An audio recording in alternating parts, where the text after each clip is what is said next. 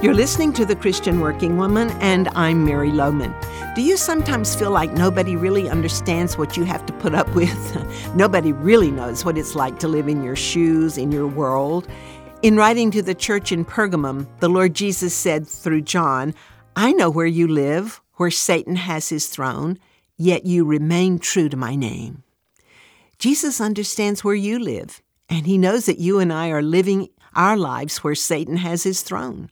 Satan is temporarily in power, and we live and work right in the middle of his territory. It's analogous to living in a foreign land where you speak a different language, have a totally different culture, and a completely alien set of values to everyone else. But Jesus says, I know where you live and where you work right in the midst of people who care nothing about spiritual things.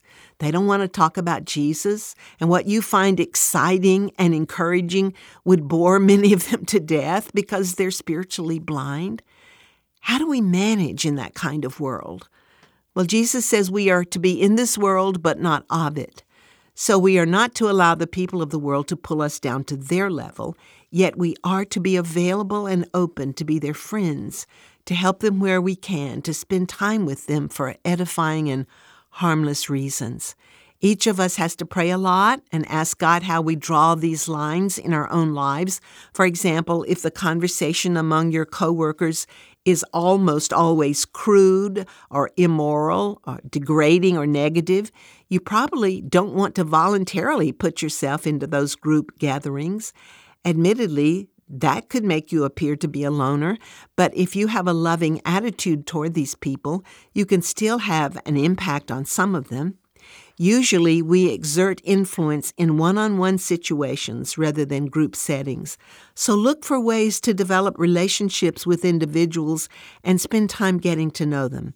People are more willing to be open one on one than in a group, so that may be one way to deal with the problem.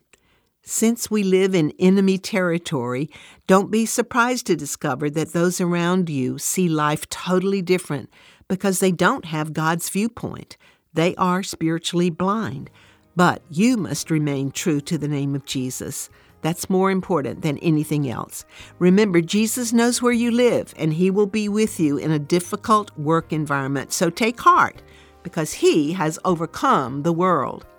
Remember, we have many resources available to you on our website at ChristianWorkingWoman.org.